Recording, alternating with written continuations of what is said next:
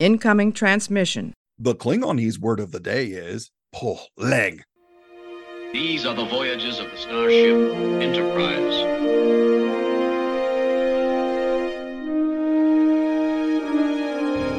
So, this is a huge victory for the good guys. Scotty, beam me up. Resistance is futile. Long and prosper. Boldly go where no man has gone before.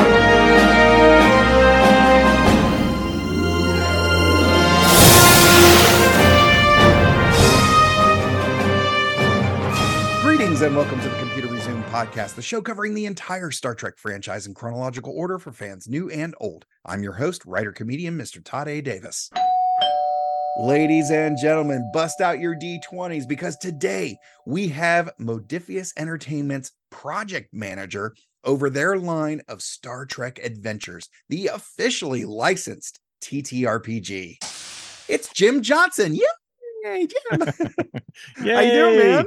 Doing great, Todd. Thanks so much for having me on the show. I'm super excited. Oh, uh, we are so excited to have you on. We've been, you know, we've been over the last two and a half years, we've been kind of compiling interviews with, we've been lucky to get some Star Trek actors and we've been, we've gotten a couple of Star Trek artists and, uh, you know, we got a few of the Star Trek comic book people. And now this is a big, big feather in our cap. We got somebody from Modiphius who is doing, who is uh, directly involved with Star Trek Adventures, the TTRPG. I absolutely love it. Uh, I mentioned before we started to roll that I played uh, an Andorian security officer on Cosmic Crit, and I've had an absolute blast. Uh, there is there is talk of doing another another uh section of uh Star Trek Adventures on Cosmic Crit. Nothing Mhm. set in stone yet, but I am looking forward to either reviving um my lieutenant commander and uh lieutenant commander Theleave. he's got a he's got a unique name.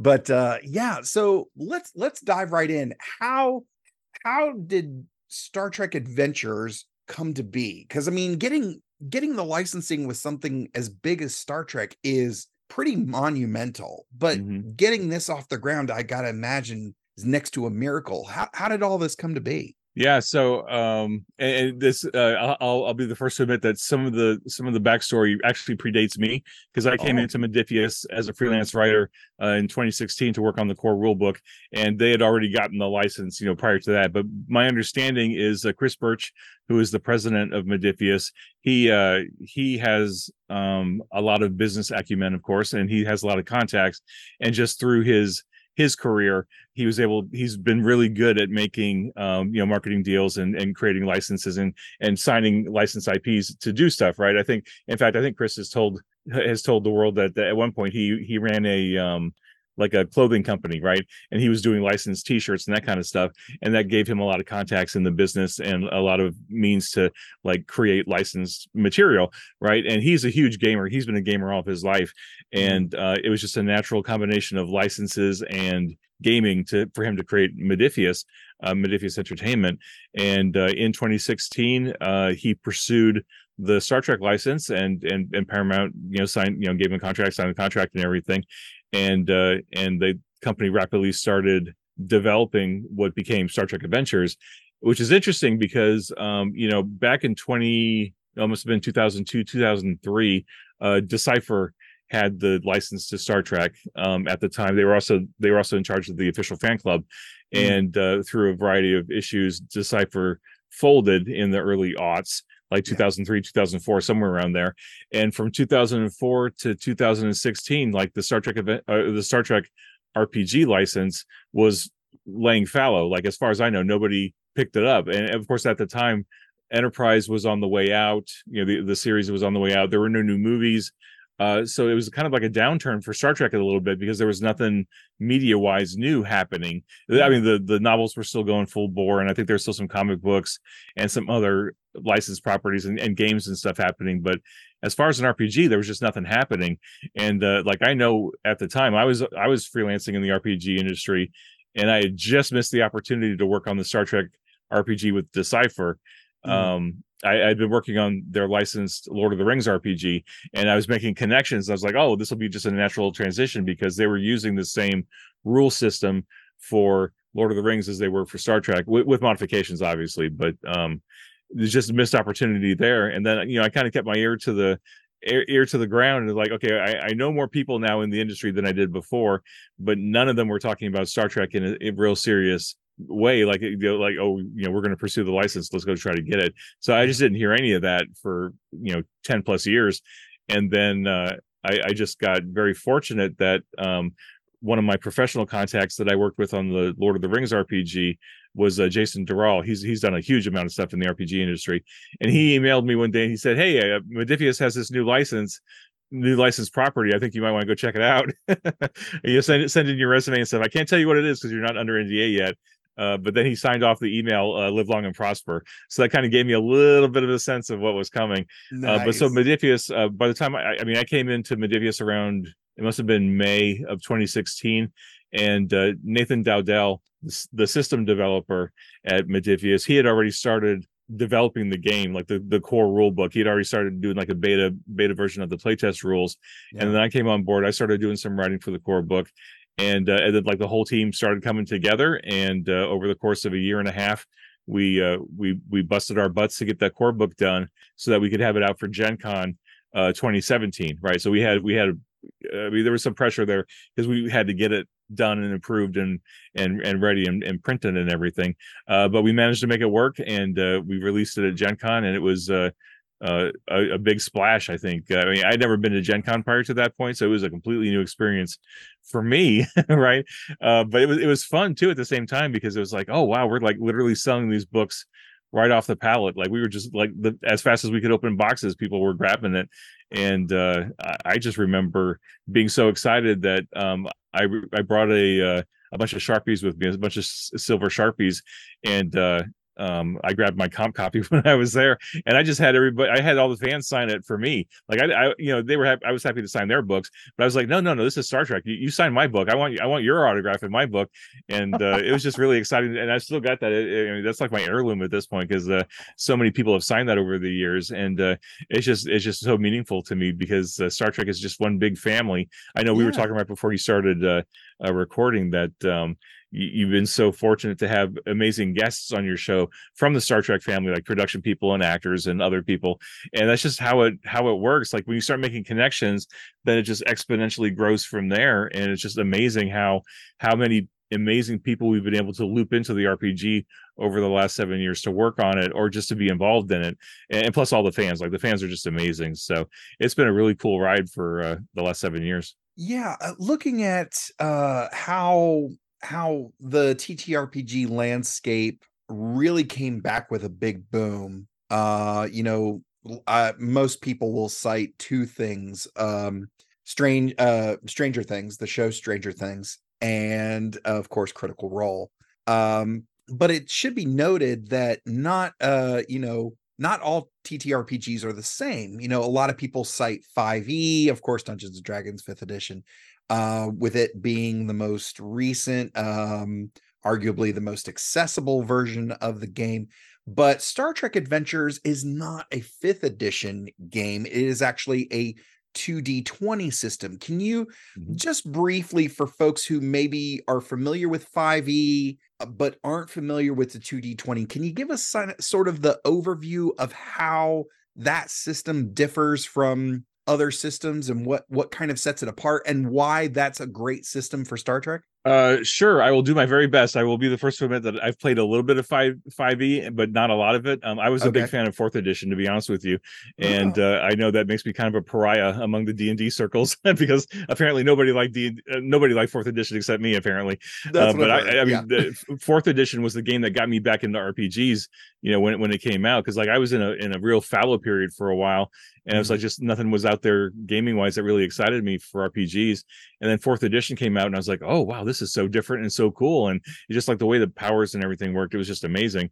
Um, but anyway, so uh, so um, Star Trek Adventures is a 2D20 system. Uh, Modiphius has an in-house system called 2D20, and it is a very adaptable system to where we've taken 2D20, uh, especially Nathan, because Nathan is the primary system designer and developer at Modiphius. He's able to take two, the baseline 2D20 system, uh, of, of which there's now an SRD available. So, like I know SRDs are a big thing in the D and D circles, but there's an yeah. SRD for 2D20, and we are able to adapt that to different genres and to different properties. So, like the Conan Dune, Star Trek, uh, John Carter of Mars, uh, even the newer ones that are coming out, like Dreams and Machines, that is releasing at Gen Con. Uh, I, well, I mean, tomorrow, but I don't know when this air is going to air.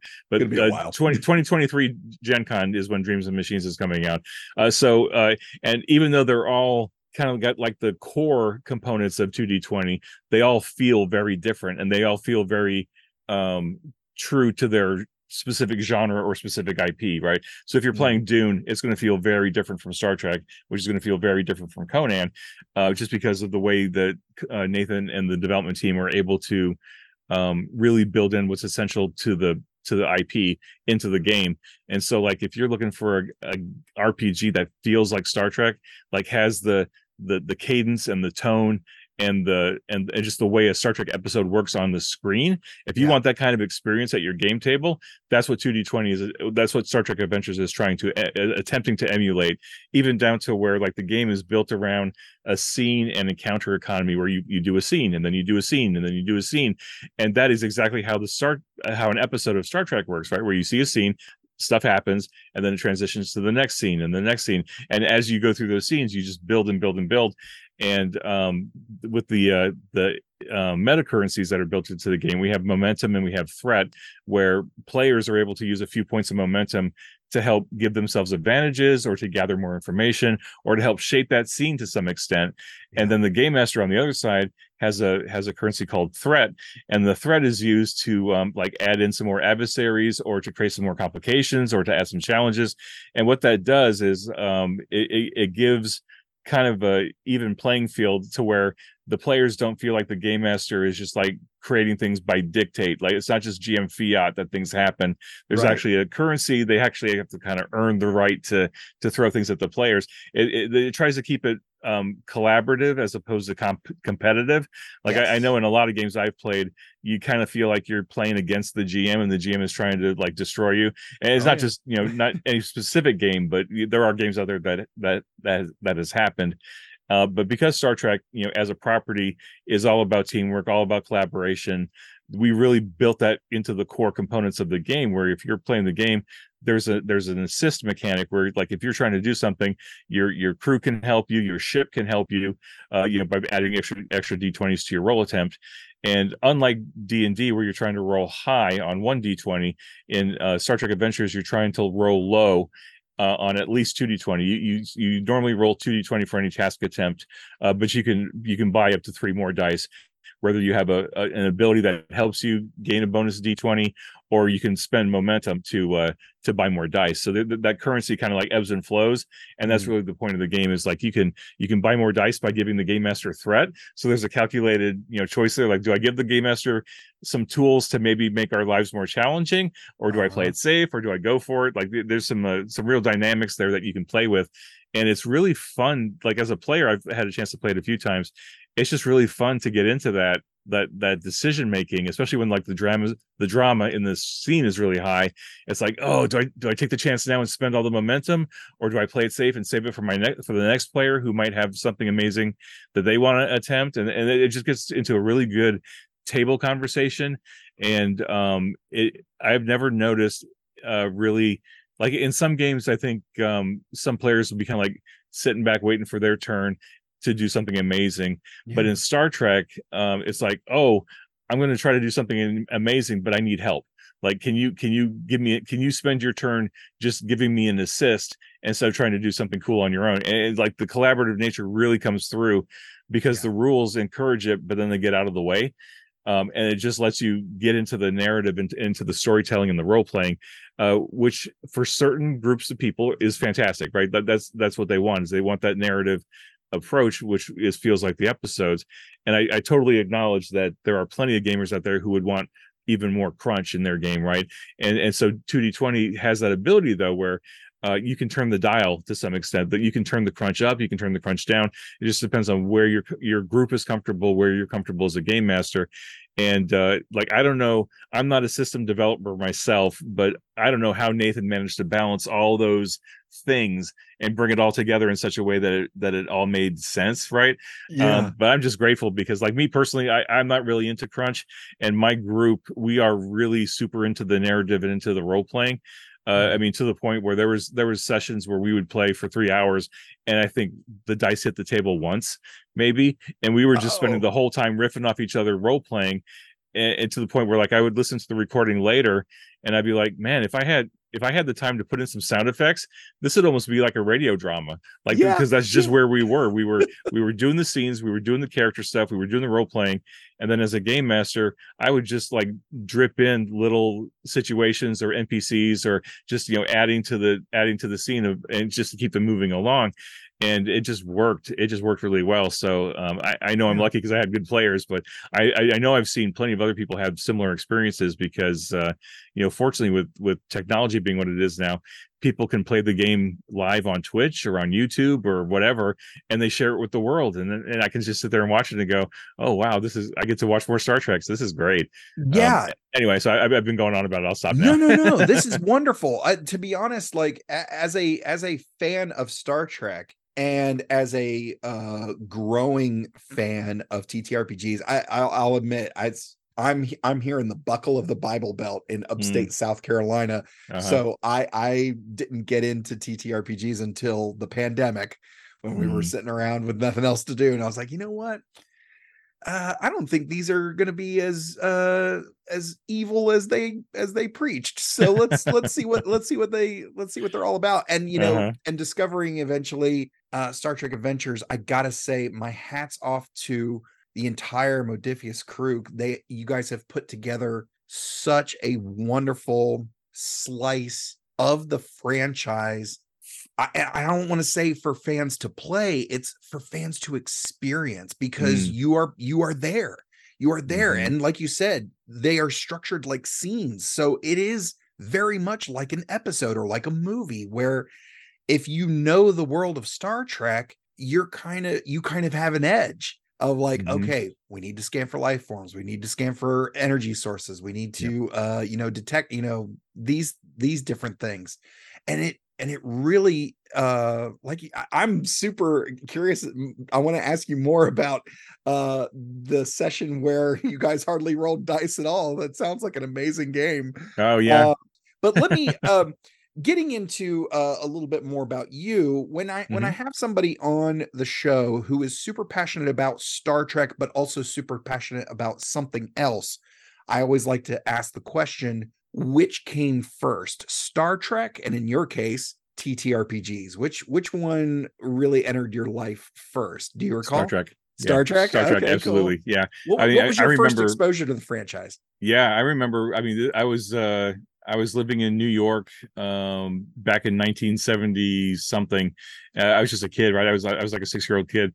And I remember like my first exposure to Star Trek that I can remember is uh my I had a I had a little teeny tiny like 3-inch black and white portable TV.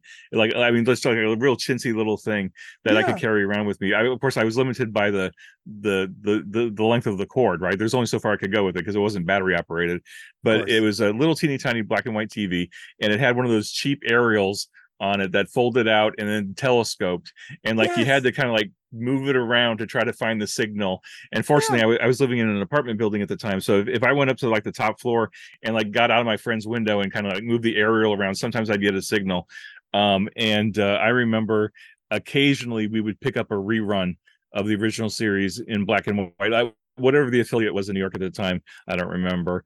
Um, but we would, uh, you know, and I would watch, you know, snippets of it. It wouldn't be more than like 10, 15 minutes of it, but I could, it was enough to see Spock or Kirk or Scotty or somebody doing something cool on screen. And then my friends and I, we'd go down to the playground. And uh, at the time, I don't remember the company, but some company had made like this little plastic landing party set that had a little plastic tricorder and a little plastic communicator and a and a, and a cheap plastic uh, phaser and like we we'd share those things and we would just run around being you know federation versus klingons or something i don't remember um, but it was just like that was my first exposure to star trek and then as i started getting older and a little more mature and i started understanding what star trek was to a deeper level that's Yeah. when the, the the diversity and the inclusion and the equity and the teamwork and just all the good values that were in star trek really started hitting me and shaping me uh Yeah. to where you know to where i am now.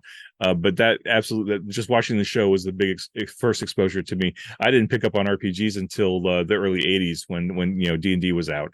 Uh, but yeah so star trek was the was the big first uh the big first hit for me. So is it safe to say Kirk is your captain? Uh, you know, interestingly, no, because I think um, I I enjoyed Kirk and I enjoyed Spock and I enjoyed Scotty, but I was so young at the time. I like none of them really imprinted on me as far as like a hero Oh. kind of thing. Okay. I think that that didn't happen until you know 77 because of course I'm the Star Trek generation or Star Wars generation. So like Luke Skywalker was my hero for for years and Ah, years and years and years.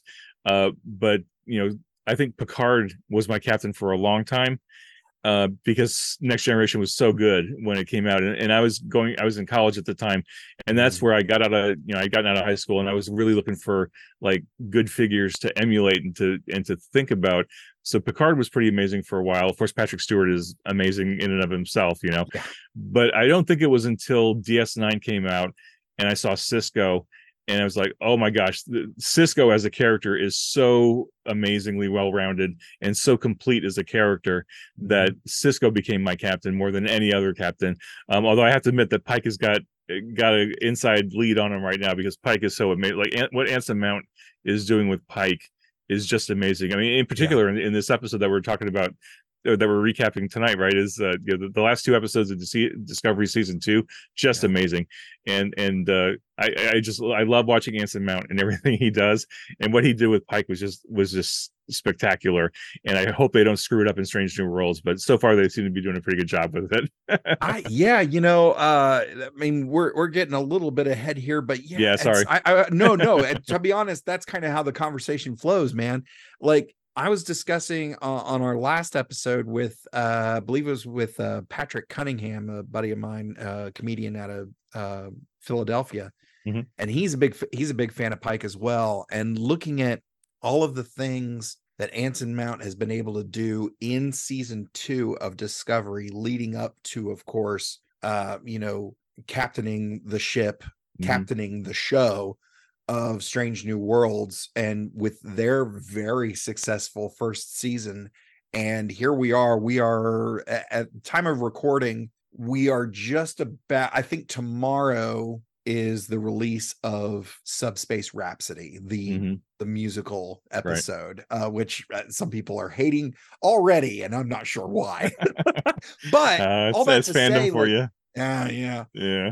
um you know he has done some really really amazing things not only Mhm. as an actor but as this guy who kind of embodies this character you know and uh i i could sing the praises of Ants, uh, of Anson Mount for a long, long time, Yeah. but it's it's really cool to see somebody uh, in the driver's seat of a particular series who is also a big fan Mhm. of the series and the Mhm. franchise. So uh that is really really fantastic. But let's let's go back a little bit uh just before we kind of get into new Trek. I wanted Mhm. to get your opinion since you did start before uh you know you're you were a fan long before Legacy Trek. Mhm. What was it like seeing Encounter at Farpoint, you know, with uh, with everything that came with those early those early episodes of TNG? How was that for you coming into this new chapter of the franchise, having grown up with uh, the original series, and I assume the Hanna Barbera cartoon? Oh yeah, the animated series for sure, absolutely. Yeah. And the animated series was amazing because it was so different than everything else that was on Saturday morning. Mhm. right? It was like you watch your your your Bugs Bunny or your uh, or your Tom and Jerry or something, and then all of a Yeah. sudden you get you know thirty minutes of Star Trek, and it's like whoa, this is so different. And you know, I, I just rewatched the animated series recently, and um, it wasn't really aimed at kids. Right, like it, it wasn't like haha funny slapstick stuff like you would expect on most of the other morning shows. It was it was Star Trek, right? I mean, it was really truly Star Trek, and I think part of that is because I think there was a, if I remember right, there was a writer's strike on at the time, um, but the union at the time allowed writers to write one short animated script or, Yeah. or something, and so uh, DC Fontana and the producers of the anime series were like, "Well, we're going to hire as many good writers as we can to write one script for one season or something, or, or a season and a half, or whatever they ended up doing." I think it was 24, 24 episodes, something like that. Yeah, Uh, so it's really right, yeah. good. I mean, it, it's it's it's good, solid Trek. I mean, it was just a continuation of season three, basically, uh, almost a season four there. And um, but anyway, yeah. So um, Encounter at Farpoint for me, I mean, so that was eighty. That came out in eighty seven. Yeah. So I was, you know, I was just coming out of high school, so I was, you know, 18 and uh and, and I was I was primed for more Star Trek because that but by that point I had watched the original series reruns a million billion times because you know the affiliates picked it up in syndication and you could watch it anywhere all the time. Yeah. Um I was a big fan of the photo novels. I don't remember, know if you remember the photo novels uh, that came out. photo novels. and uh back then of course there was also um i think pocketbooks or whoever had the license at the time it might have been pocketbooks simon and schuster was starting to do star trek novels too right? And that's when i was really getting into reading and writing and um in, in a in a bigger way. And it's like oh so now i've got all this great star trek story but now there's going to be star trek on tv and it's going to be on a re- on a regular i mean at, at the time i thought it was going to be on a regular night at a regular time and so for me next generation became much watch tv like I didn't watch a lot of TV when I was in school because of course I had, you know, a job and, and responsibilities and stuff. Um, but uh, I was like, I always made time for Star Trek. I always made time for next gen. And um, of course, this is back in the day when we had VCRs and VCR Oh, yeah. tapes, and you and you could record live television. We didn't have what we have now, where we have streaming twenty four seven or whatever. But so, and of course, if you if you knew what you were doing with the with the tapes, you could record a lot of time on a on a on a on a VHS tape. And so I figured it out. And if I if I timed the commercials just right and hit the pause button just right, and I and I stopped it at just the right points where it breaks and started, I could fit like seven or eight episodes on one VHS tape, right? And I was meticulous about recording the episode title and the date that I recorded it. And I was starting to build myself a library of next gen um, episodes just on this, you know, chintzy VHS tape. And uh, when they finally, when the season first season ended, I was just watching that on regular rotation. Like I didn't even wait for it to come back on syndication. I had the tapes. I had the, I had like the five VHS tapes that I could just watch over and over and over again. And uh, I even loaned those out to one of my friends. And between him and me, we wore out the tape. And we were like, "Oh no, what do we do now? We've, we've worn it out, right? We can't watch it again." And then, of course, we could watch it on you know, reruns or something because it was in syndication, fortunately. Uh, but no, I was I was all for more Star Trek. I I, I know that the some of the older fans were a little jaded because they're like, "Oh, they can't remake Star Trek. The, you know, Picard's no Kirk or whatever." But Mm. they gave it time and fortunately the studio gave it time so that by the time uh next gen because there was another writer strike right there at the end of season two or in the middle Yep. of season two but Yep. boy i tell you once they came out of that strike and they started season three and they changed up the uniforms and they got that the new writing group in there holy cow next gen just took off in season three.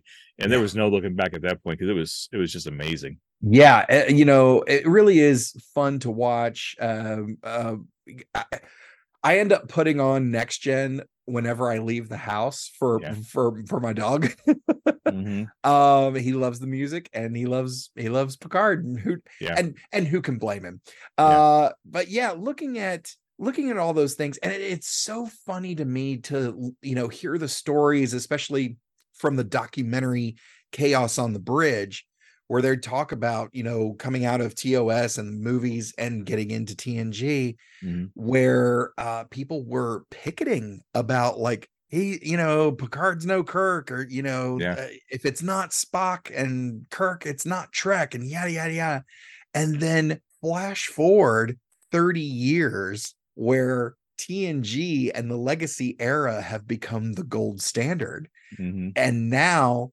we they announce uh star trek discovery Mhm. 2017 what was it like to see another era of trek begin with I mean, Discovery. yeah, I, know. Yeah, and, and for me, it was exciting, right? Because uh, um, what what happened? So the next gen movies came out, Mhm. and to fair to Midland reviews, I think uh, First Contact was the high point, and then Insurrection and then Nemesis was kind of a downward trend. Um, and then uh, Star Trek Enterprise, unfortunately, just couldn't get past that fourth season, which is unfortunate because I think I think I think Enterprise has the most interesting premise of all the Star Trek series uh, today because I think just the that that founding prequel kind of feel was really cool.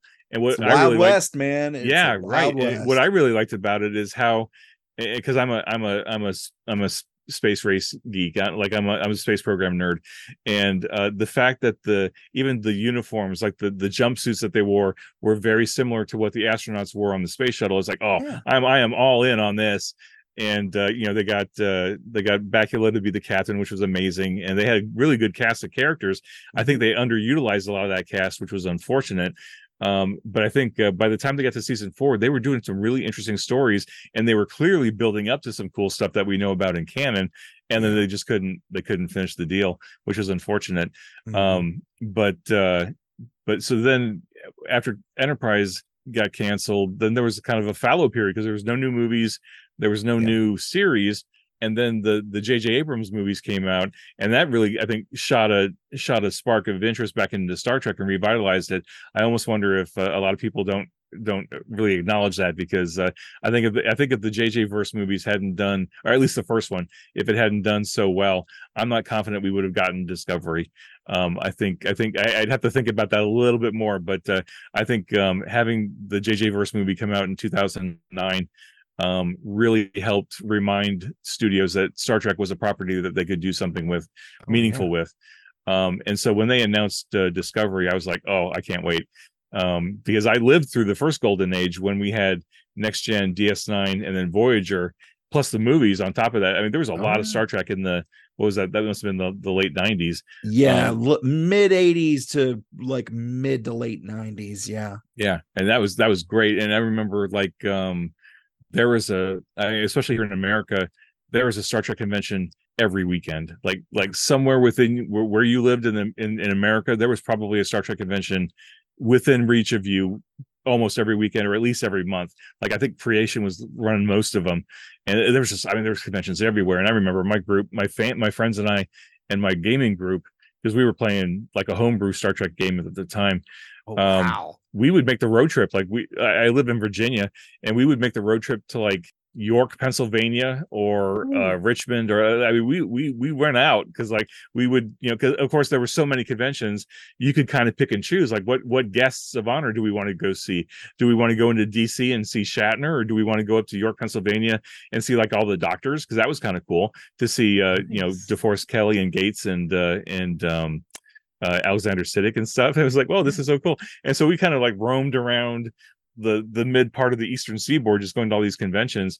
Uh, but then you know that started tapering off as as as Star Trek got a little less popular, as the movies tapered off, and as the series tapered off. Then it was kind of a fallow period. Um, and then with Discovery coming out, it was like, oh, new series, and that and that was really amazing. Uh, and then Discovery sparked everything else, right? Lower Decks, uh, Prodigy, Strange New Worlds, Picard, all that has to have been stemming from Discovery's initial success. And uh, and now there's just got this whole thing going on. Now there's all kinds of Star Trek happening, and it's just amazing to to be in the middle of it um, and, and just enjoying it as as a fan, especially as a fan. I'm enjoying the hell out of it. Um, but also being in the position of working on this game and seeing it all kind of being tied together in a, in a different way as as RPGs do. It's Mm. just a it's just an exciting dynamic period of time here, and I'm just enjoying. like I said, I'm just enjoying it because there's so much Yeah. Star Trek, and for someone as passionate about Star Trek as I am, I just I can't get enough of it. It's like it's Star Trek 24 seven, and uh, I just I'm not tired of it yet, which is yeah, amazing. much. Yeah, it's it's so fascinating to me that with because Legacy Trek, and, and this isn't a knock, like the franchise has grown and changed over time. But one of the things that really struck me with New Trek um, is that now there's a Trek for every mood. Like Mhm. if you're if you're kind of newer to the franchise and you really enjoy the diversity aspect and Mhm. the serialized nature of storytelling, Discovery's your thing. If you're kind of brand new to Star Trek, you um you know if you have no idea about Star Trek, you might want to start with Prodigy. If you're a fan of animation and comedy like Family Guy, Rick and Morty, Lower Decks, like Lower and Lower Decks is also kind of like for hardcore trekkers too because it's fun because they've got the surface level comedy. It's a workplace comedy. That's what it is. Yeah. uh, but it's also super um inside baseball. There's a lot of like really deep cut Trek Mhm. jokes in there that I absolutely adore. If you're guys like us who, you know, TNG, Picard, Picard uh, actually kind of looks a little like my dad. So Picard was very was very big uh for me growing up. Yeah. So when they announced that Picard was coming back, oh man, what a what a shot of nostalgia. Mhm. Um and then of course, you know, with this success of Discovery and of course the presence of Anson Mount in season 2, Mhm. Strange New Worlds, let's tell the story of Enterprise just before Kirk got there. Right. And man, that has been doing gangbusters because one of the big things that they announced with that was that they were returning to an episodic to an episodic structure, but Mhm. that the character arcs would be serialized. And I thought that was such a smart way to go. Yeah. And man, has it worked well. It has worked Mhm. so well. Um, Mhm. but yeah, so let's let's take a look at season two of Discovery. I imagine this was not a first viewing for you. Um, but I know for me, coming back and revisiting these episodes here at the end of season two, like I knew what happened, but somehow it kind of hit me a little bit differently. It hit me a little bit deeper. Uh, what was this rewatch of these two episodes, the two part season finale, Such Sweet Sorrow? How did these hit for you on this rewatch? Yeah, great question, Todd. Uh, so uh, I've I've watched Discovery the first two seasons, especially quite a few times straight through, like probably eight or nine times straight through. Oh, partly wow. because we we developed a uh, a, a a a campaign guide for the RPG based on the first two yeah. se- based on the first two seasons of Discovery, and um, so we did a lot of research and, and and spent a lot of time watching the show to do that. But especially just because I'm a fan, like I love season two. Like I will watch season two straight through anytime I've got the opportunity to do it because Anson Mount, Ethan Peck, um, uh, uh, Re- Rebecca uh, uh, Romajan, I, I'm horrible on her last name, uh, Ro- Romajan, Romaine. Romajan, Romaine. Thank you yeah. um and, and then the whole cast like the the energy that they had in season two was so amazing and and the writing was so good and the and the effects were so crisp It- it's like a mini movie every time every episode is like a little movie like a Yeah. little high budget movie and uh but um i haven't rewatched these two episodes probably for about a year uh just because we're, uh, you know we're moving on to other things in the game and and i've got i got so many oth- i got so much other star trek to watch right? I mean we just Right, did a lower decks book so i was spending a lot of time watching lower decks.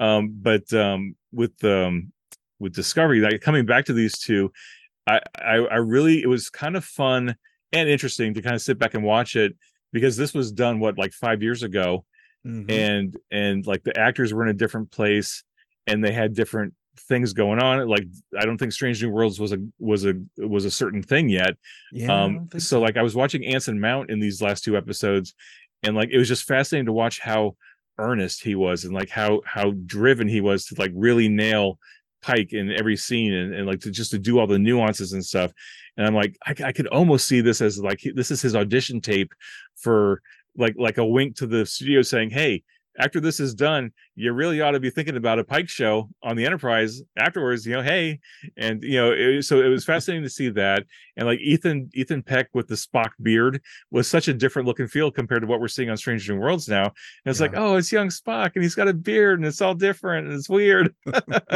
Um and then even like the rest of the crew too like you know saru and burnham and uh and ash and everybody else it was it was nice to revisit those characters Yeah. and you know even stamets and and um and uh um uh, i just blanked on the doctor uh, Culber.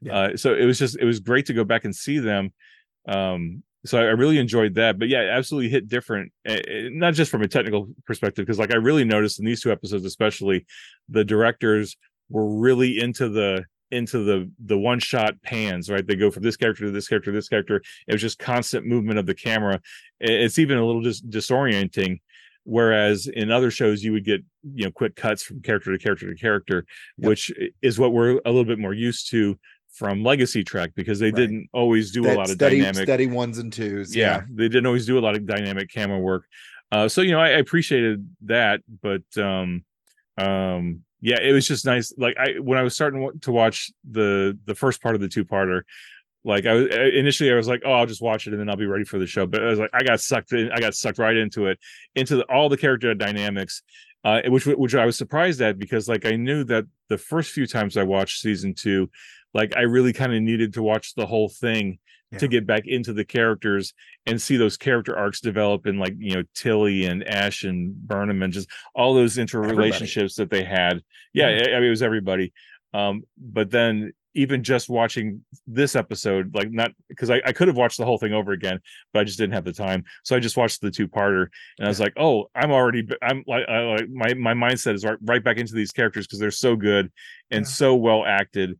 I was like, oh, I'm, I'm, I'm like, I'm, I'm welling up because like the first, the first half, like the first episode, and I didn't appreciate this until this rewatch, and maybe it was just time away and, and time to reflect. Like that whole first episode, that that that first of the two parter is like 45 minutes of goodbyes, Yeah. right? Is is everybody saying goodbye in addition to ramping up to the big fight that we see in part two. But it was like, okay, Burnham does all her goodbyes, and then Sarek and Amanda come in and they say their goodbyes, and then Spock says their goodbyes, and then the crew says, "Hey, Burnham, we're not we're not leaving you. We're going with you." And uh, it's like, oh, and now and now Pike's got to do all of his goodbyes, and it's like, oh man, this is just like one. I mean, it, it was it, it wasn't like it wasn't tedious.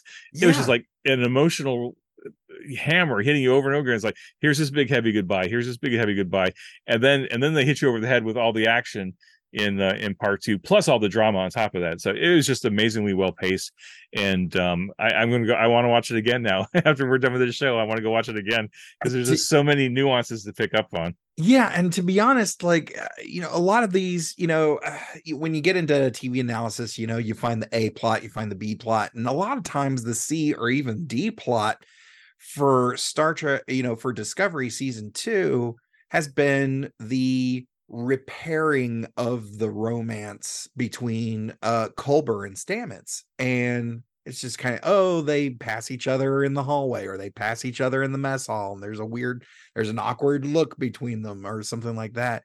And you just mentioned the goodbyes. We get a bunch of very sweet goodbyes, and then we get a bittersweet goodbye of like, I'm moving on. Mhm. I'll, you know, wherever you end up, I hope you're happy. You know, Yeah. and I, I and I wish you the best. And it's just like, and it's it's very touching, but at the same time, just heartbreaking. Uh, Right. Was there any one particular goodbye in that first episode? Uh, you know what? First of all, because I feel like we're getting deep. Uh, Yeah. before we get too much further, let's get to this week's recap. Brought to you in part by our Patreon supporters Rev J, Jerry Antimano, Cosmic Crit, Kitty B, David Willett, and Ed Milner. Spoiler alert. Spoiler alert. Spoiler alert. There is a battle coming. The odds are not in our favor. Captain Pike has always had faith that we play a part in some grand design. All of you will face your destinies with bravery and honor.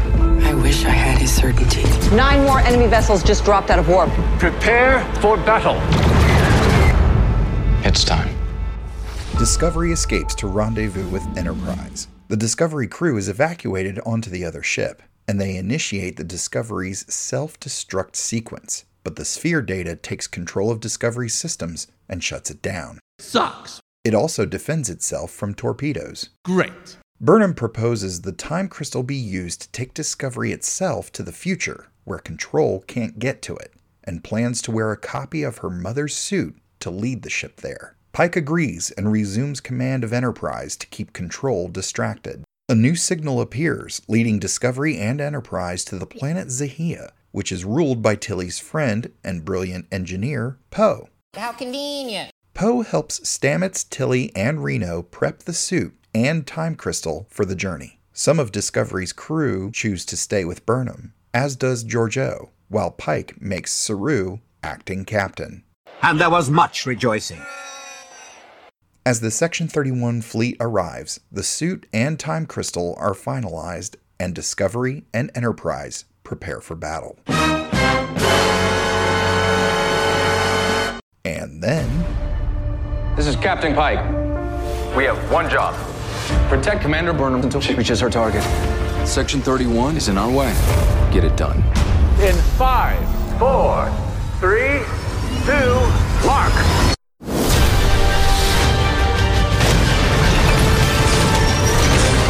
Go, Michael, now!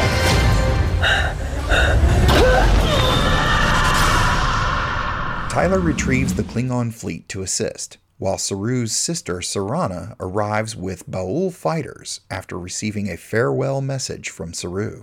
There was a firefight! Stamets is seriously injured and is cared for by Culber. A Section 31 torpedo penetrates Enterprise without detonating, and Cornwell seals off the surrounding area, which prevents further damage when a secondary detonation kills her.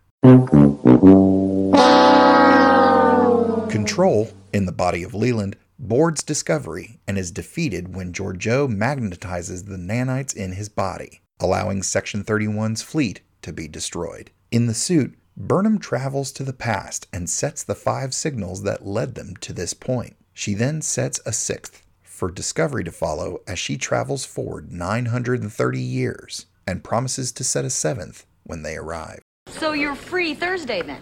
The Enterprise crew tell Starfleet that Discovery was destroyed in the battle and are ordered to never speak of it or the crew again, on Spock's recommendation to prevent another incident like Control. Tyler is placed in command of Section 31. Great. Months later, Enterprise detects the seventh signal as it begins a strange new adventure.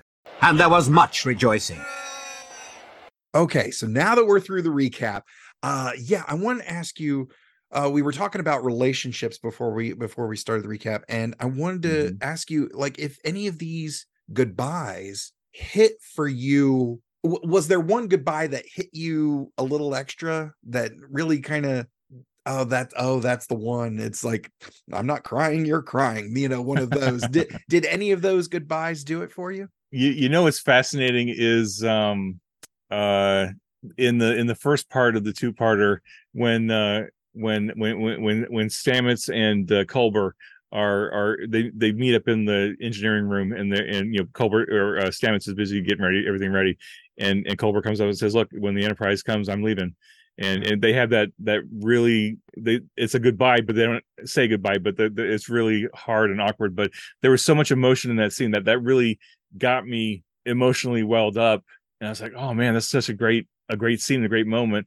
But i think that was really set up for me to when ash and uh burnham say goodbye because because uh like the first few times i watched the the series i wasn't too sure about ash and burnham. I, that that relationship didn't feel right to me for some reason. It took a while for it to grow on me for me to kind of get what those two characters were trying to do. Yeah. And um i mean what i thought was amazing is is how honest they were with each other and i think the first time like in 2017 when the episode when the series came, first came out um it was like wow these characters this dialogue is so real and it's like they are so mature and honest and like if more people could talk like this to each other it would be a whole different world right? But um Boy, ain't that that scene between ash and and burnham where they're saying oh you know when, when burnham realizes oh ash you're not coming you're not coming with me are you? This is it. This is this is the end. This is goodbye. Yeah. and she like she turns to leave and then there's that beat and then she comes back and and you know they have their last kiss or whatever.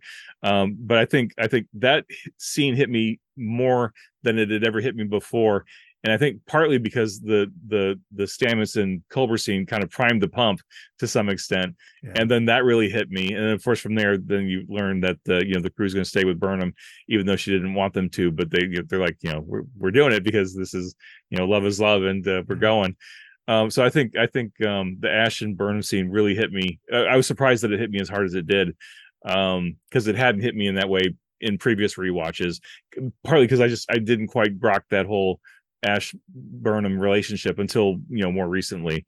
Um, how about you? Was there one that really pulled pulled you in? Uh, you know, and it's weird to think about this. Um, I've I've mentioned on the show before. I I have a law enforcement background, and um, I also have a, a martial arts background. So there's something about the, you know, everyone you know coming to attention and at ease, and I th- I think Pike with Burnham there on the bridge, Mm. and him saying "Eyes up, eyes up for Burnham," uh, Yeah. eyes up for Commander Burnham, and uh, and her.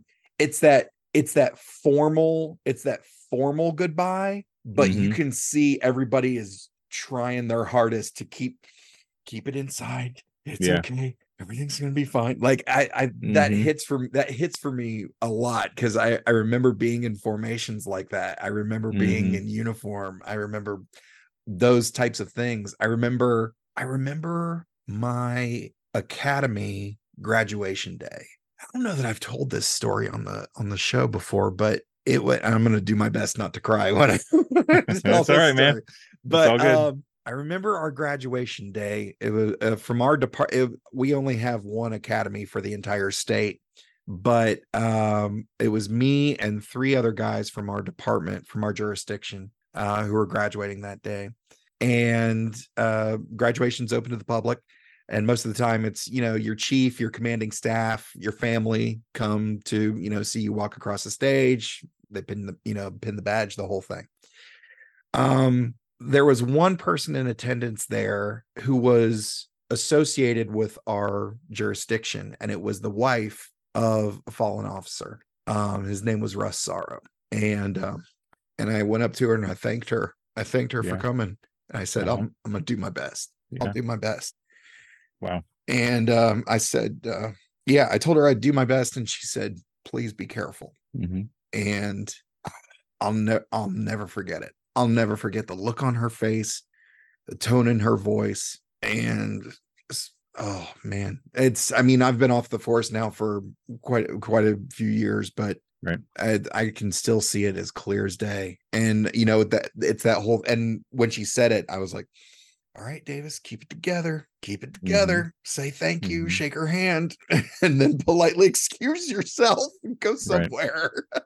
Yeah, that's powerful. Yeah, thank you for sharing that. oh no, it's, I, I appreciate it, man. It's it's it's rare that I get to uh, share a lot of these things. I, I keep most of it bottled up most of the Yeah, time. yeah, but it's all right, man. Let it out. It's all good. Um, so talking about goodbyes, uh, with this, I, I kind of, and this kind of gets into a little bit of the stat section. So I'll hold off on a, l- Mhm. on a little bit of it. But Sure. the other thing that really struck me, you know, that poise, that calm in the face of certain death, which we see Pike do a lot. Hell, when he grabs the time crystal in the episode just before this two-parter, you see it fall away for a second and he is horrified at his future but then you see Mhm. him kind of recite okay this is this is who we are we believe in we we believe in what's right and we're going to do the right thing and he, he- Mhm. reaffirming to himself and then he grabs that crystal and you know and his fate is sealed Mhm, we actually get to see a moment like that in admiral cornwell mhm. where she is doing her dead level best there by herself, there with Unichin Riley, and there with Pike, and you know, the needs of the many. Yeah. You know, and she's look, go back into the turbo lift. There's a manual, there's a manual lever here. I'll seal it in. Mhm. You know, I'll seal the blast door. And and not only does she seal the blast door, she kind of she gives Pike one last look, but then she turns around and goes to parade rest Yeah. you know, there in front of the photon torpedo. And I was just like, what a badass.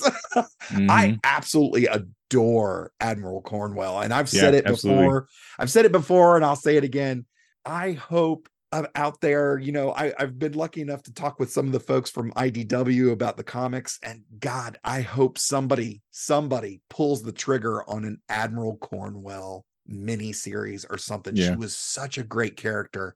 Mhm. Um, anything uh, about that or anything about the second part of I gosh, the second part of the two-parter is I mean, the, it's just so much, right? man. Yeah. It's so great. yeah. I, I think I, I really, I really appreciate what you're saying, Todd, about how, um, like Pike and Cornwell. I mean, even, I mean, really, all the characters in this, in this, in this two-parter, really exemplified the very best of what a person could be, right?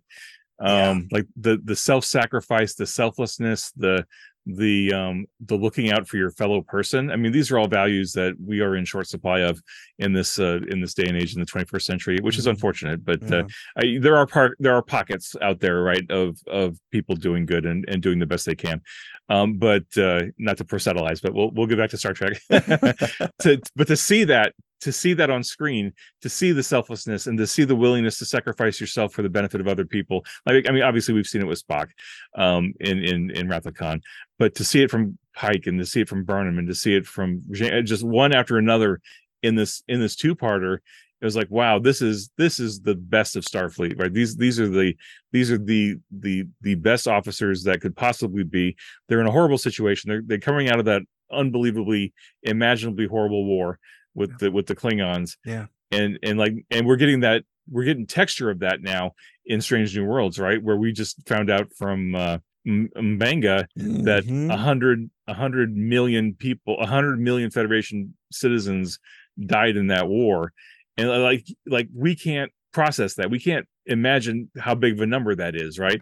Yeah. And like uh, if you could, if you could try to put it into some sort of perspective, like there's 300 million people in America right now, right? So it just take a third of America one wiped away, gone, Yeah. completely gone. but yeah, yeah, exactly. Like if you're if you're at work or in your, you're in your school classroom or something, one third of your class is just gone. Yep. Or one third of your of your office is gone. Or It's just like walking walk around your town or walk around your city. A third of everybody's gone. Like we, I can't fathom that. Like that is a number that is too big for me to comprehend. Right. And I'm a historian. I know how horrible war is.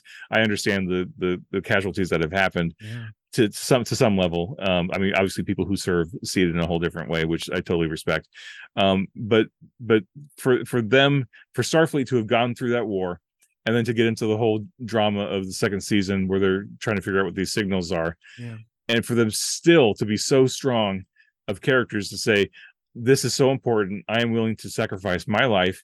so that you can succeed or that you have a chance of succeeding Yeah. right and and and like i remember watching this episode i had forgotten that that as soon as they were talking about the the time suit pike's first reaction was make it make you know fabricate the suit to my specifications and then they were all like oh wait wait a minute we can't do that because the dna is you know blah blah blah burnham. Yeah. and burnham's got to do it.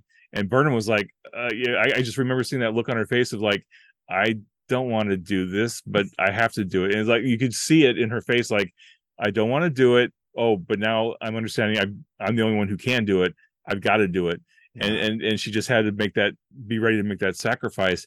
And i'm like wow. I mean just like how do you how do you find that character of people to go into the academy and to just go through starfleet and like it's just i mean for me it's just amazing because uh i don't think we see enough of that in our leaders today Mm. that just that level of self-sacrifice it's it's, it's just so different now right Yeah. uh, but it's, it was just it was just inspiring i was inspired all over again watching these two episodes um just by the quality of people that were um on on, on screen yeah you know looking at um looking at making the conscious decision to sacrifice hmm um every everyone everyone on that ship yeah hell you Mhm. you hear it in their letters to their loved ones Yeah. they're all they're all losing it, it- it's, Mhm. it's it's the idea of just like the way for us to win is for all of us to lose and it's it's one of those things where it's just shocking and heart-wrenching you look at someone like like saru who knew going in that he could never return to his home planet and Mhm. then when he knows he has to abandon ship he can't even take these plants that he was able to save he he can't Right. take- he takes the knife he, he takes Mhm. the knife you know um tilly who has a horrible relationship with her mother but at the same time she's you know sacrificing that familiar that familial connection of just like hey i gotta go i hope you're proud of me if you're not Mhm. okay and she's resigned to that of like if you're not okay i'm proud of me and you know even tyler and going back and looking at uh in a few episodes before before this two-parter where it's revealed that his son is there on the planet with the time crystals Mhm. he says yeah i couldn't tell anybody because it would jeopardize the safety. You know we just talked about the klingon Right. war and how many lives were lost. He goes if anybody knew it would all be undone. And we'd go through Mhm. this whole thing all over again but i had to and i had to carry this by myself. Mhm. um and just yeah it's it's one sacrifice after another. One sac right. even we already talked about Stamets and Culber, who Stamets is at a point where he goes, I'm I'm gonna, you know, I'm holding on to this, but I'm I've got to I've got to let you go. I have to lose you Mhm. because I love you. And I, it, oh man, it's just it's just one thing after another. Um, not to mention, like, let's go ahead and let's figure out. So shifting gears here, let's figure out where Leland slash Control fits in the hierarchy of Star Trek villains. Like, first of all, super creepy. Mhm. And secondly, so his plan was dangerously close to winning. Like he was Mhm. dangerously close to winning. How do you feel Leland slash Control stacks up amongst the iconic Star Trek villains from the last 57 years? Oh man, that's a great question. um, And I, while you think about that, I'm going to Yeah. go ahead because I'm going to go ahead and say, even though I've got the 40th anniversary Funko of uh-huh, Khan Noonien Singh right here, uh-huh. I'm going to go ahead and say Khan is not the best Star Trek villain. No, no, I, I agree. He he had revenge on his mind, and that was like one track mind. That was that was what he was after. Right. Yeah, And it was revenge against one dude. Like, right. not a great plan. Even one of his own people's like, hey, you know, we have a Federation ship. We can Mhm. just go anywhere now. um, Yeah. but you know, yeah I I, I think i think i think control is probably in the top i, I mean it- it's almost as I mean, I think the I think the Borg are probably like like especially the next generation era Borg were Yeah. terrifying, like like just absolutely terrifying when you, when you first see them on screen. They're like, oh my gosh, this is just unbelievable. Um, but like you know, Control had a plan and they wanted to take everything, and they had the inside track. I mean, they they had it pretty much figured out, and uh, they took over Leland, and they were they were wrapping up the deal there yeah. and just by you know circumstance and and, and happenstance the hero saved the day at the very last possible minute right but Yeah. um i think um just eh, just in terms of like um what's what's the word um just like and not even ruthless uh, but just like Implacable right like the, the- like these they are coming and they will not stop Yeah. ever Tenacity. until I mean, it's almost like yeah tenacity it's almost like the terminator right from the from the classic uh, Cameron movies. Like this thing will not stop ever un- until you either kill it or until it wins. And there is no middle ground. And like for Star Trek, especially for like the Federation, like you're always trying to find the diplomatic solution. Um, but when you're dealing with something like Leland and Control, there is no diplom- there is no diplomacy. It's like they are going to destroy you, and they are going to win. That that is their that is their end game yeah. and um that that's just that makes such a i mean it, i don't want to say it's a one note villain but like when you're facing such incredible insurmountable odds like like how do you how do you write your way out of that like you just got to figure it out right but um it was it was fascinating to watch and um i, I really have to admit i felt for leland because like that is just the worst thing to happen to a person right it, it reminds me Oh. of picard right to get assimilated and know you're being assimilated and and and to some level intellectually you must realize there's no coming back right? And and like everything that you are and everything that you would be is is gone. And now you're just this this automaton being controlled completely by by uh by, by control. And i remember especially this episode this rewatch uh, it really hit me when saru warned the crew like when when control uh hit the com and was going to communicate with their discovery so saru took a moment and said "Re- remember you're going to see a human face but what you're seeing is not human. It is it is control. Yeah. and it's like oh i just got this chill down my back. It was like oh my gosh this is horrible. And then and then the screen comes on and you see leland but of course it's not leland because it's it's actually control.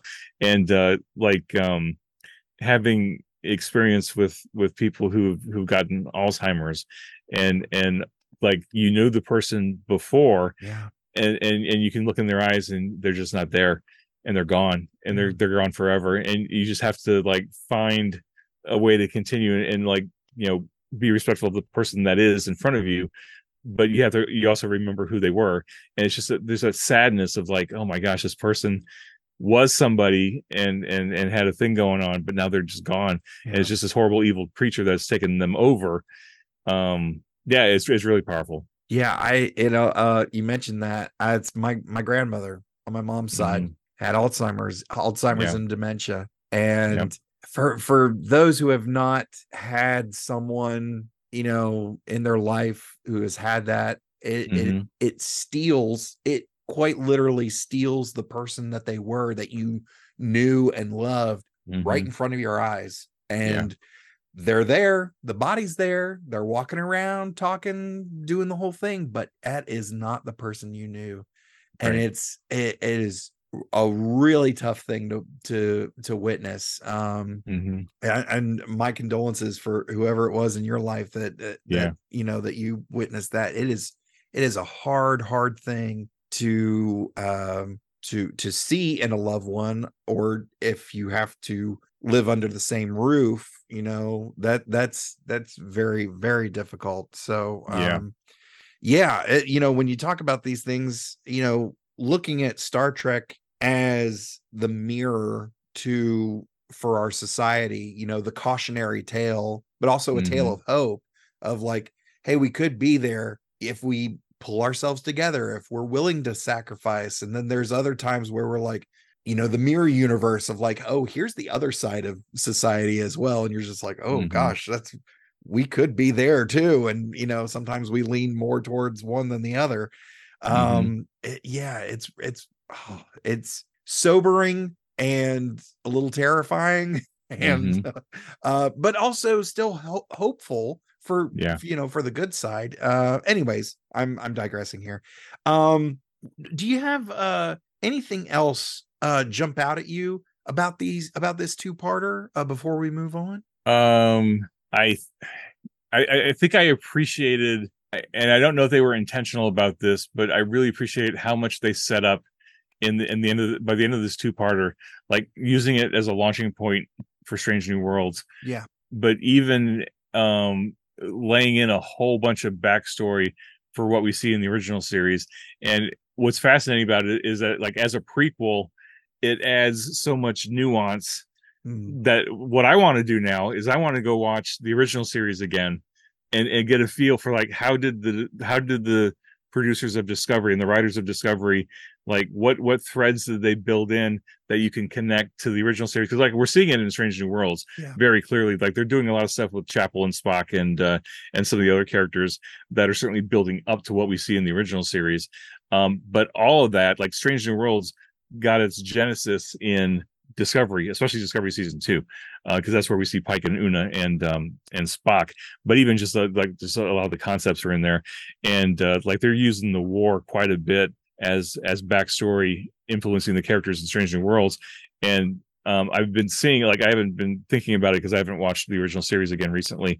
But some people are talking about how certain scenes and certain bits of dialogue in the original series hit differently now, given that we understand the backstory or, that now that we know that there's a backstory there um because for a while there like i was really having this dissonance of like how did we get from season one discovery look and feel and story to the to the bright you know colors of original series with the the three color uniforms and the bright hallways and stuff. Like there was a, a tonal dissonance there but now we're starting to see it come together come together. Like stranger worlds is kind of bridging that that that li- link between discovery and original series. So now you've inspired me. Now i've got to go start watching some original series season one just to see what, what what are the what are the threads that they're pulling in uh or that discovery is and stranger worlds are reaching out to to pull into to bring it into a more cohesive whole so i'm just fascinated to see what that does Yeah, and you know, one last thing about uh, you know, connecting one series to another series, and we briefly mentioned uh, uh,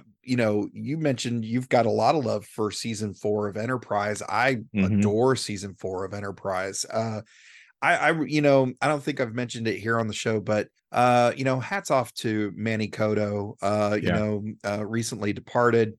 Yeah. Uh, you know, God rest him. Uh Manny did such a great job uh when he took the reins over as showrunner for season Mhm. four of really making the effort to consciously connect um that show enterprise not only to uh tos but also some long reaching threads to legacy trek tng Mhm. deep space nine voyager and uh you know gosh uh, there were so many things working against enterprise a lot of it coming from Yeah. upn uh but that's a that's Right. a story for a different day but gosh you know I, I really hate that manny's uh you know unfortunately enterprise there's some love for it out there for sure hmm um but on the whole, it's still largely overlooked. Uh, Mhm. and I I really hope people, you know, especially with the love that was given to Enterprise in the Strange New Worlds Lower Decks crossover, I hope people go and, you know, hey, what was this all about?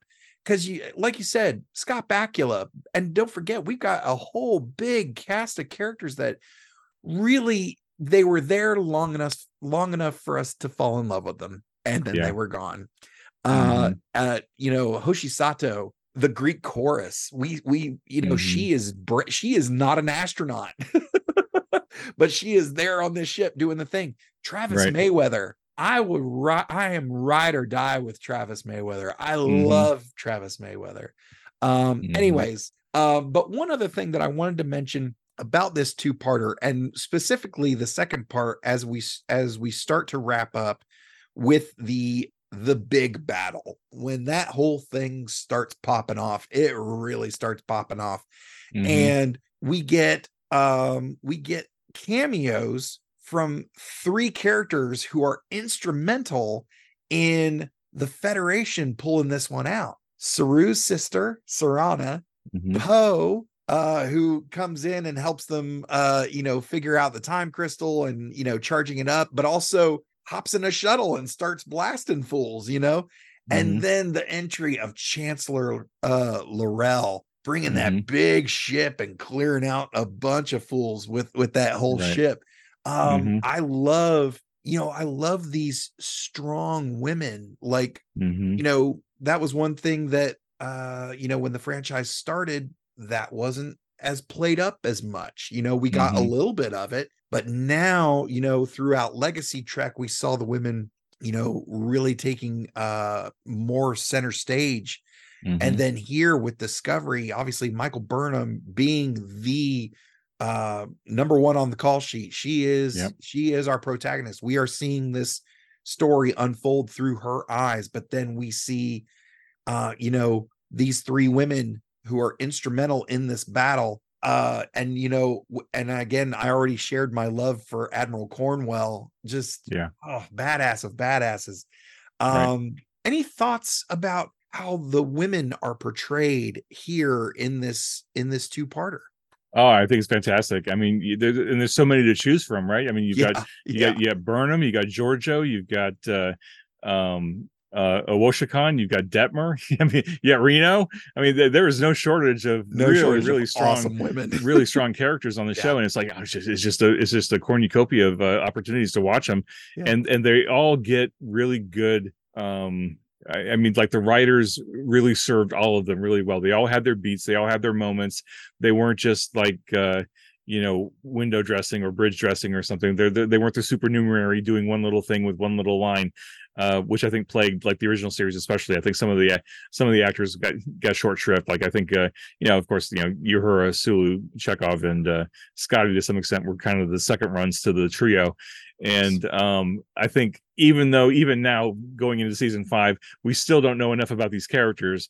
At least we had an opportunity to get to know them a little bit better than we might have otherwise because like i think they all had some great scenes but i just i mean being as huge into you know diversity equality uh equity inclusion all that stuff i appreciate so much what discovery did to draw a lens and bring even more representation to the screen. I know that there's a there's a part of the fan base that doesn't like that, but you know what, IDIC's not for you. So go Right. go re- go back and watch the original series. Remember what IDIC means, and then come back to Star Trek and and uh, and enjoy it. But uh, um, uh, there's just so many great female characters on the show um or you know women eh, strong women like really powerful meaningful women. They're not just there yeah. uh, like like that what, what was what's the what's the test you're supposed to do? Like the Bechdel test. Yeah, the like they just test, they, yeah. they blow they blow the Bechdel test away because they're not talking about guys. They're, they're, talking about the the drama in, the moment right? Right uh, right. it's just uh and like you said though but they brought in the supporting characters too. They brought in sir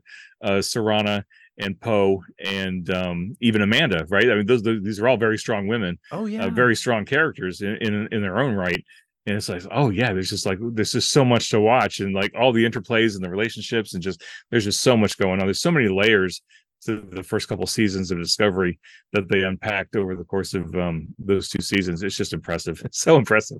Yeah. Um, I don't know if that answered your question or not, but uh, no, it was perfect. just uh, very inspiring to see that that little and like I want my son, like my son's seven, and uh, he's a little young for Discovery right now. But as he gets a little older, I want him to watch it so that he can uh, truly understand, like I did back in 1977 when I saw Star Wars for the first time, and I saw how powerful a woman Princess Leia was, and uh, and and that like that was really formative for me as a kid because I was like, I never had the opportunity to to get into that mindset of like only only white guys can be my heroes right? It's not just the knight on shining armor it's not just luke skywalker it's it's it's anybody can be a hero.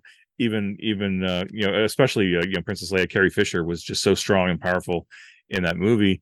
And i want to make sure my son understands that too like literally anybody can be a hero and anybody can be someone to look up to right? You just don't have to find someone who looks like you to look up to it can be anybody um and i think that's one of the reasons that that i want him to watch ds9 too because i think uh, uh benjamin Sisko is an amazing character to emulate and to be inspired by because uh, he feels so real right he he has had loss oh. and he's a single parent and he's dealing with this whole thing on bajor in addition to raising his son. And oh by the way you're also the the emissary of the prophets. And so you got that to deal with. Plus you're starfleet.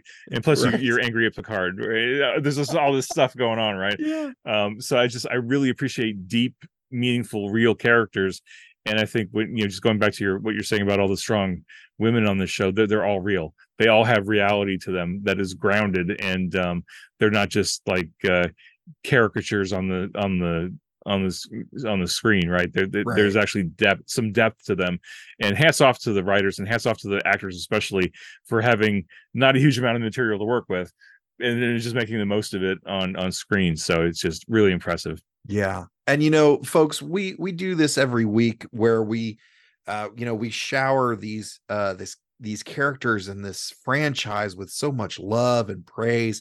Uh but you know, as we do every week, uh when we take a look at what we see on screen, we also have to remember that there's a bunch of people behind the camera uh, making this stuff happen too. So, as we do every week, lovingly, we ask the question who do we blame? This episode was written by Michelle Paradise, Jenny Lumet, and Alex Kurtzman. Now, Michelle Paradise, her last episode that she worked on was season two, episode nine, Project Daedalus, which is directed by Jonathan Frakes, aka Two Takes Frakes, aka William T. Riker, which we discussed with Computer Resume podcast executive producer Kat Davis back on episode 112.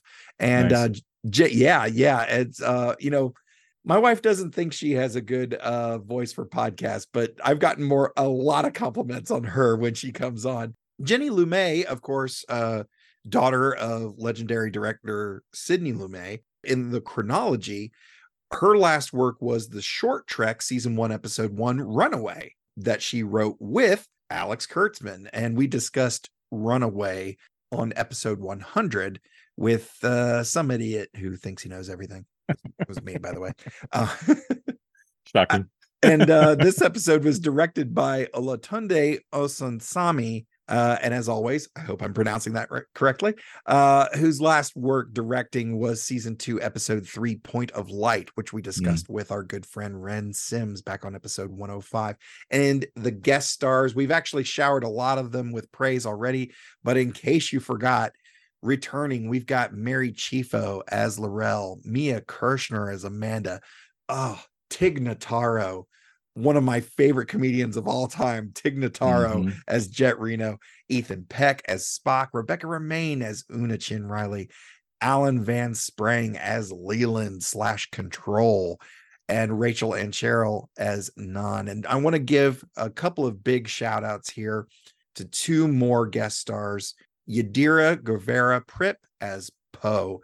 Uh, she's so wonderful, so watchable. Uh, to be honest, I I hope they bring her back in some capacity, maybe on Mhm. Strange New Worlds. Uh, who knows? Maybe. Um, but you know, uh, after Discovery, she's been in five episodes of Supernatural and eleven episodes of the Apple TV series See with Jason Wow. Momoa. yeah And then we've got uh one of my favorites. I've not held back my love for this character, portrayed wonderfully uh, by her actor, Jayne Brook as Admiral Cornwell, given her final appearance here in the franchise, going out like a badass. You know, Jayne Brook is uh, still out there, still working.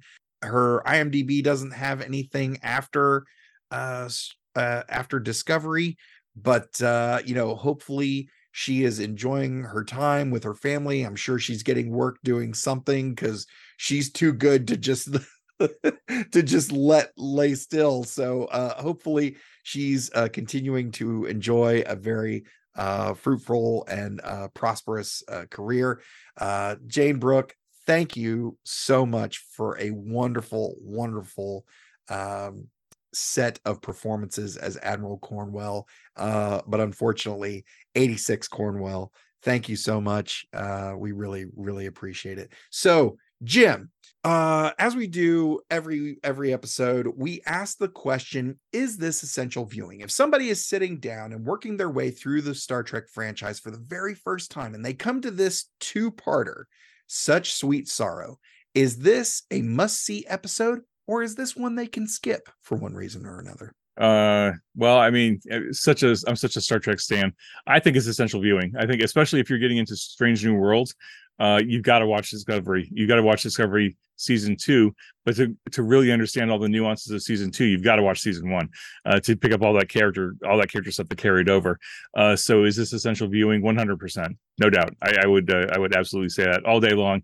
If nothing else to say like if you love star trek and you love great acting and great writing or maybe you're just a tech nerd and you love the special effects and the pew pew. Like this season's got pew pew all day long especially in that finale. Oh, yeah. um so um but if you like good star trek like good meaningful character interactions and story um this is it. Like it's so good. Yeah you're absolutely right. You know and as we've been talking about discovery with discovery being the first truly serialized star trek it's really kind of hard to be like ah you can skip this one. Uh, you know if you if you've been watching discovery all along i don't see how you how i don't see how you stop before this one.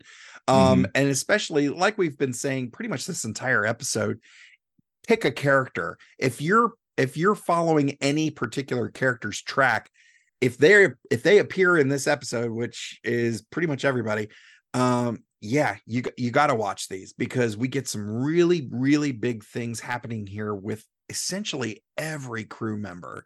Yeah. Um yeah so it is absolutely absolutely must see. Uh so anyways jim thank you so much for coming on carving out the time uh to sit here and nerd out with me for a little while. Uh do you have any parting thoughts about these episodes the series the franchise your experience on the computer resume podcast. Any parting thoughts before we start to wrap it up? Yeah i'll just say this has been a great experience. Todd thank you so much for having me on the show. It's super exciting. Um, i didn't realize until i was talking to you right before we started the show that this is the end of your end of your season. And Yeah. and, and gosh what an, what an honor to help help you do the big send off here for your uh, for your finale. As like we're watching a big finale of discovery and now you're getting the big finale of your show so i am i am honored and uh, humbled that you uh, that you called out to me to get me on here. Uh, so thank you so much for that. Really appreciate it. Um, I think um, you know we were talking about how the self-sacrifice that we see so so present from so many characters in this in this last two-parter it, it really exemplifies um, all the best of what Starfleet could be and what what Star Trek really means, right? The, like you're seeing it front and center in this entire two-parter. You're seeing the diversity of all the characters. You're seeing the inclusion. You're seeing the teamwork. You're seeing the self-sacrifice. Like all these great values um or like if you needed to introduce somebody to like what the heck is Star Trek, watch this two part. Like don't even watch everything before. Just watch this two parter and see what these characters are doing and how much these characters mean to each other and and like what what matters and what are they willing to give up to help somebody else out, right? And so I think like if I was going to introduce somebody to, to Star Trek as a totality of a franchise, I would I would have them watch Emissary, the pilot to DS9, because that that whole interaction between Sisko and the prophets is like peak Star Trek, like explaining what humanity is and explaining what linear time is. Like that's a big concept, right?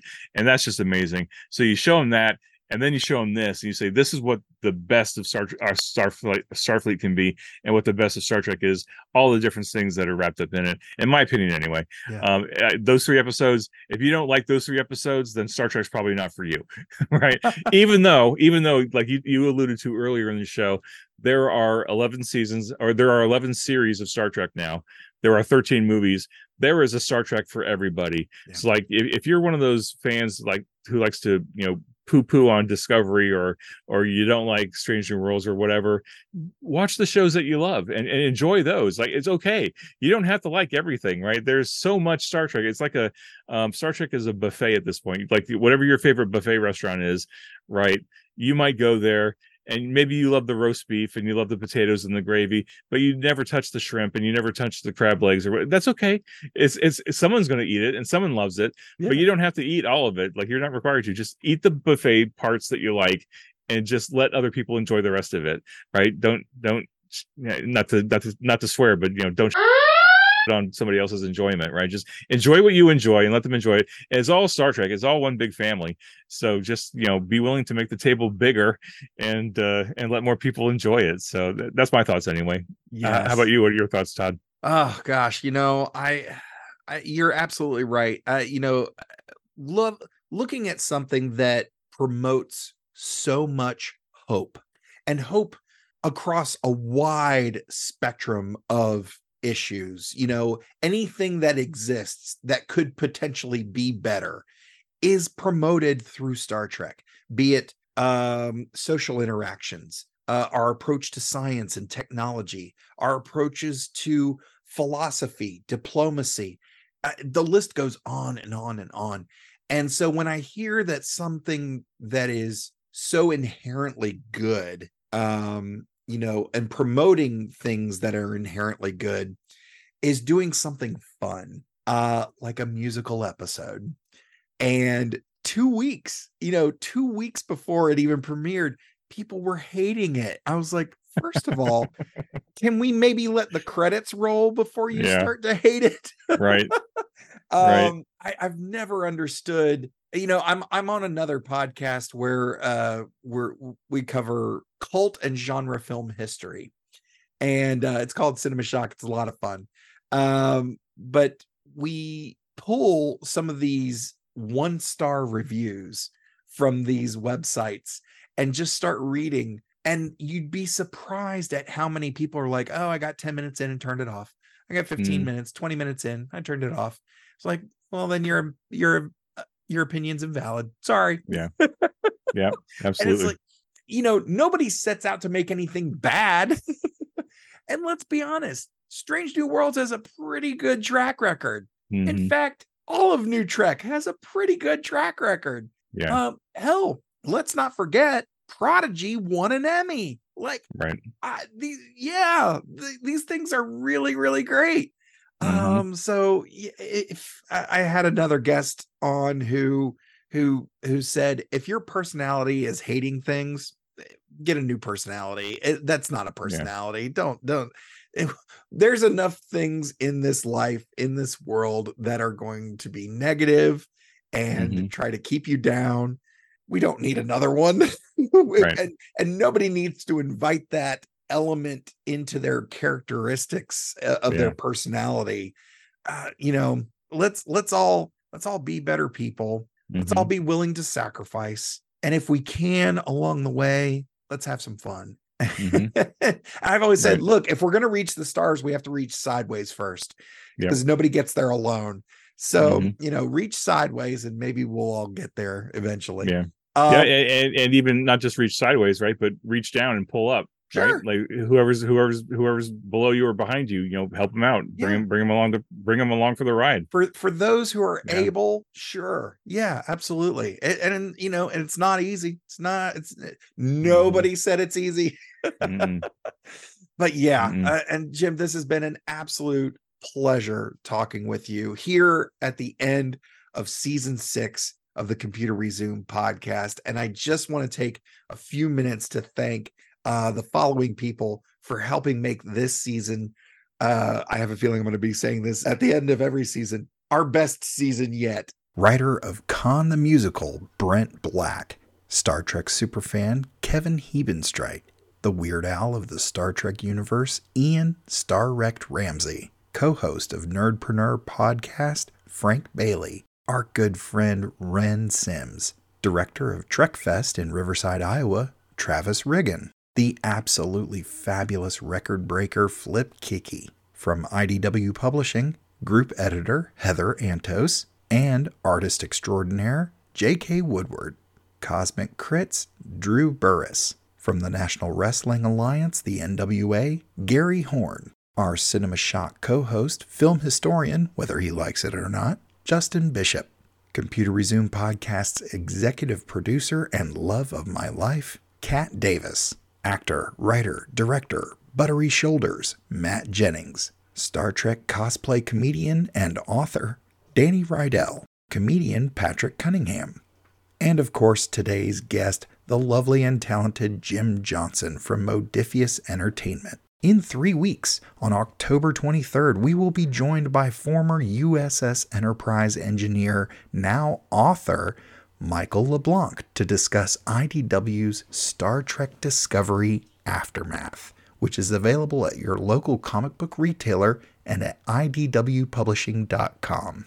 So, Jim, uh, tell everybody a little bit more about Modiphius and Star Trek Adventures and where people can find it, purchase it, play it, and live it and love it.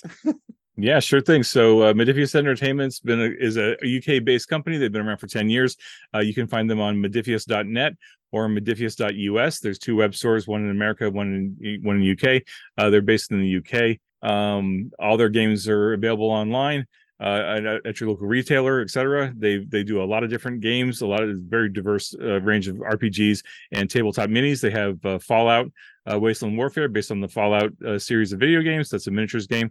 Uh, there's Elder Scrolls Call to Arms. That's based on the, of course, Elder Scrolls Skyrim. that's a minis based game.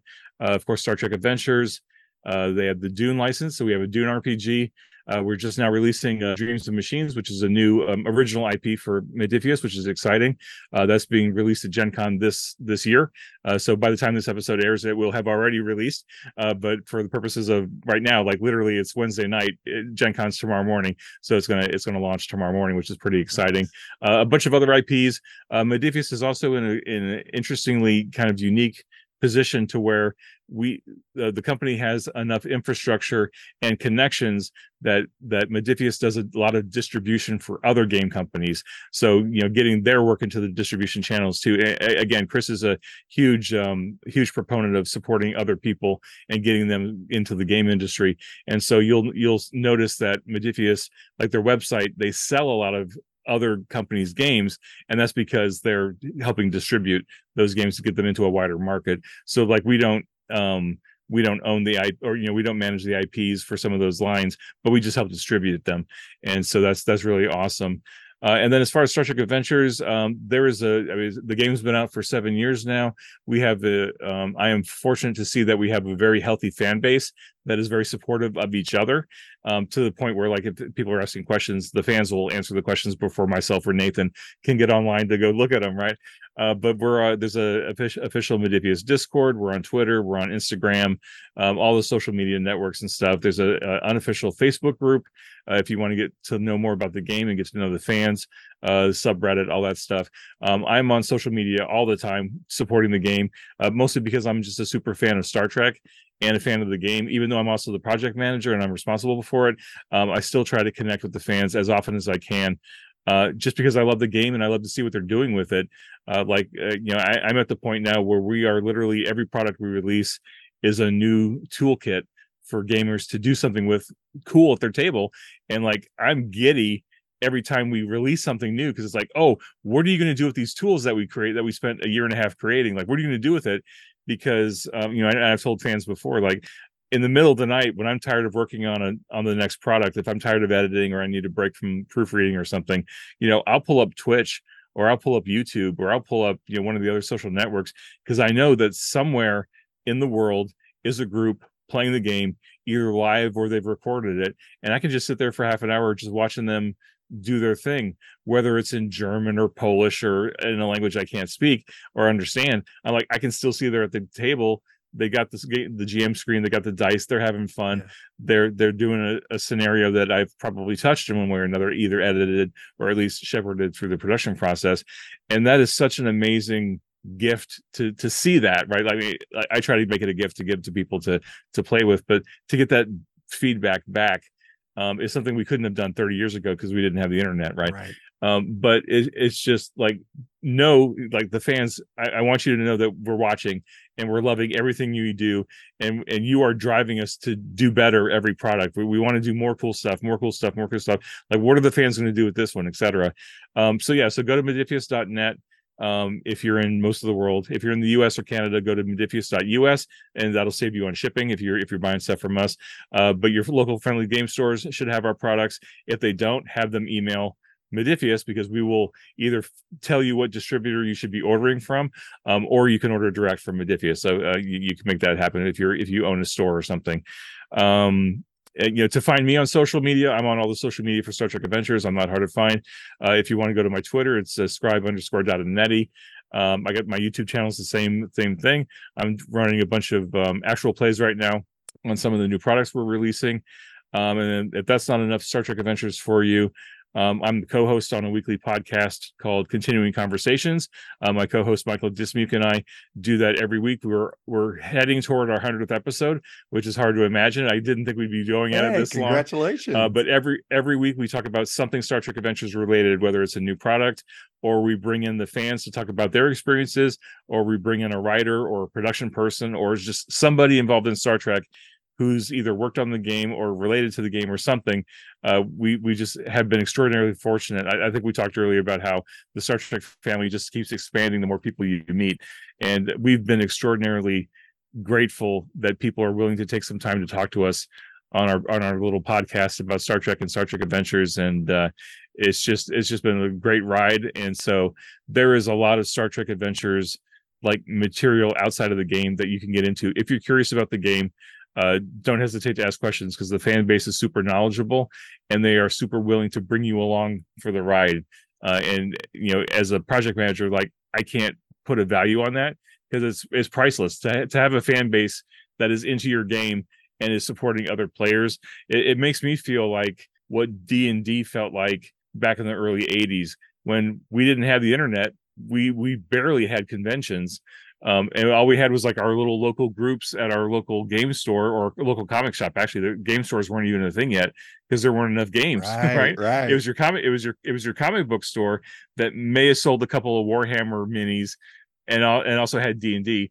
But also back then it was Toys R Us. Like Toys R Us was selling D and D in the store, Mm. which is un- unheard of, right? Right. But uh, you know, we we found the gamers and we latched onto each other, and we built this little ecosystem, and we like that we, we drew, we, you know, created new gamers one by one, really grassroots kind of thing, right? Until things blew up, you know, in the in the in the nineties. Mm. Um, and I kind of feel like that's where Star Trek Adventures is right now. Is like we're we're growing the, the community like one person at a time, getting them into it, showing them that there are different games out there. Um, you know, not that there's anything wrong with the the 2D20 or the, the regular D20 system, you know, fifth edition. It's a great system, uh, but there's other options. There's so many other games out there now. I mean, especially with the uh, the indie RPG movement on on itch.io and uh, other indies. It's just like this is a golden age for gaming and not, not so much Star Trek, but just like gaming in general. If you're if you're a gamer, like there's just so much stuff that you can play with right now, and uh, it's just an exciting time to be. So I, I think that covers all my stuff. Um, as far as um, if I could uh, shout out a charity, Yes, please. I think uh, if if you want to call out a charity that's doing amazing work, uh, Tabletop Gaymers, G A Y M E R S. Uh, they're they're a big presence at like Gen Con and some of the other events. They're really promoting uh, the LGBTQIA communities in gaming and really trying to support diversity and inclusion in gaming. Which, let's be honest, you know, has a history of being very, very male and very white back in the day. Yeah. And I'm so thrilled to see that that has changed over the years uh, to where like the current young generation is like way more way more diverse than we ever could have imagined and it's just super inspiring to see that so uh, tabletop gaymers if you have some spare uh, donation money by all means they're, they're a good organization um, uh, and i'm really proud to be part of that and uh, proud that they're doing some amazing work Wonderful. And do me a favor, hit hit them one more time with Modiphius's web address and their social media handle. Yeah, you bet. So Modiphius is um, on Twitter at at Modiphius, and I'm pretty sure it's at Modiphius on Instagram. I, I don't know Instagram, so I, I'm not sure how they do their little tags or whatever. But if you look for like Modiphius by itself is a pretty a pretty unique name. So I think if you put Modiphius into any search uh search engine, you'll you'll find the Instagram, the Twitter, the Discord, um, the websites, etc. The the websites are modiphius.net and modiphius.us, and that's M O D I P H I U S dot us or dot net. Um, either one will get you there. And then, of course, you know, Twitter, uh, all the social medias and stuff as well. And I am at Mr. Todd A. Davis on all of the socials. From all of us at the Computer Resume podcast, thank you so much for listening. And I'll see you in 10 forward.